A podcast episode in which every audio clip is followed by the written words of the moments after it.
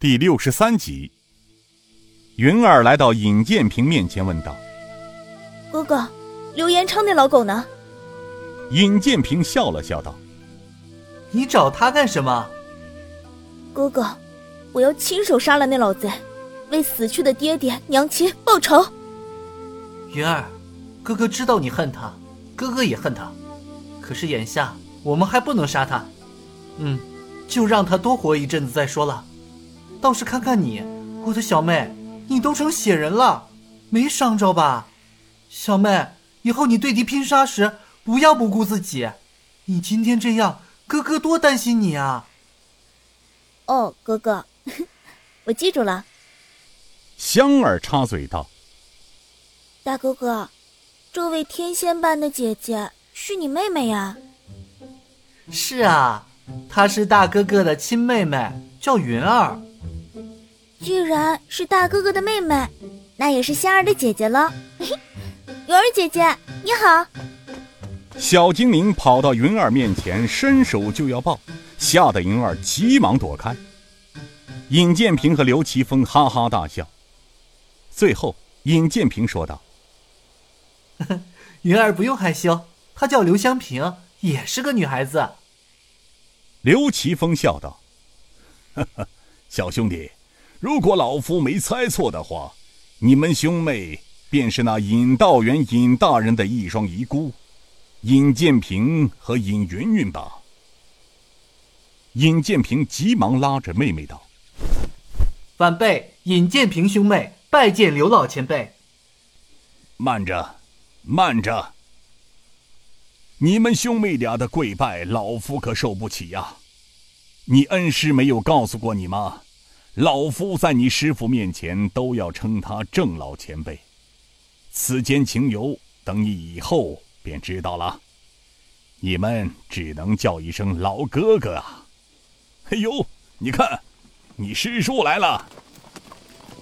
回头看时，刘正雄赶着大车而来。师叔，师傅，父亲。四个青年迎了上去。刘正雄笑着道：“小五、婵儿、云儿，你们没事吧？”刘武笑着道：“ 父亲，有平儿师弟和雅叔在，怎么会有事情啊？哦，父亲，还有一位您认识，今天刘老前辈和他的孙女儿从大宁河赶来助阵了。”刘正雄大步向刘奇峰走去，刘奇峰见刘正雄走了过来，急忙迎了上去。哈哈笑道：“ 昔日叱咤风云的断魂刀客，二十年未见，如今却成了古商老板。其乃人世沧桑，风云变幻莫测呀。刘老爷子多年未见，依然雄姿英发，不减当年啊。”刘奇峰笑道。老喽，山居且喜远芬华，俯仰乾坤野性兔。千载殒命身外影，百岁荣辱镜中花。金樽潦倒秋将暮，慧经萧瑟日且陡。闻道五湖烟尽好，河源缩力。吊丁沙。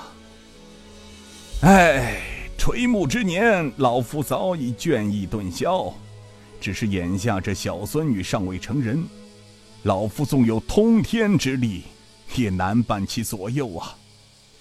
这也是老夫的一块心病。说完，两人朝着与婵儿、云儿嬉笑的孙女看去。尹建平此时正在与周武疗伤。刘正雄轻声笑道：“ 刘老爷子可舍得让宝贝孙女与平儿他们一同去历练一番呢？”刘奇峰叹声道：“唉，昨日老夫到此还忧心忡忡，今日倒好，你们看看，看来老夫心愿也了喽。哎，刘庄主。”去年我曾听丐帮帮主说过，令师侄不是四年前失踪了吗？这怎么回事？莫非传言有假？刘正雄叹声道：“哎，这不是传言，是真的。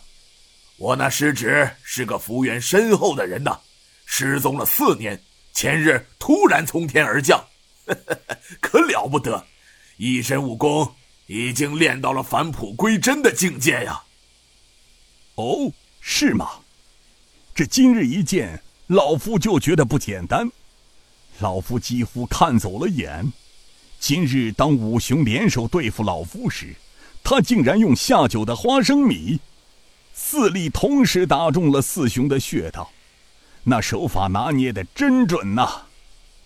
然而这更可怕的是啊，他亦不再阻止四雄向老夫攻击，而是让攻击停顿一下。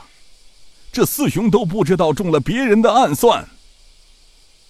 刘正雄笑了笑道：“前日五台禅院中，他只用了一招，便将东厂副都统段其坤打成重伤。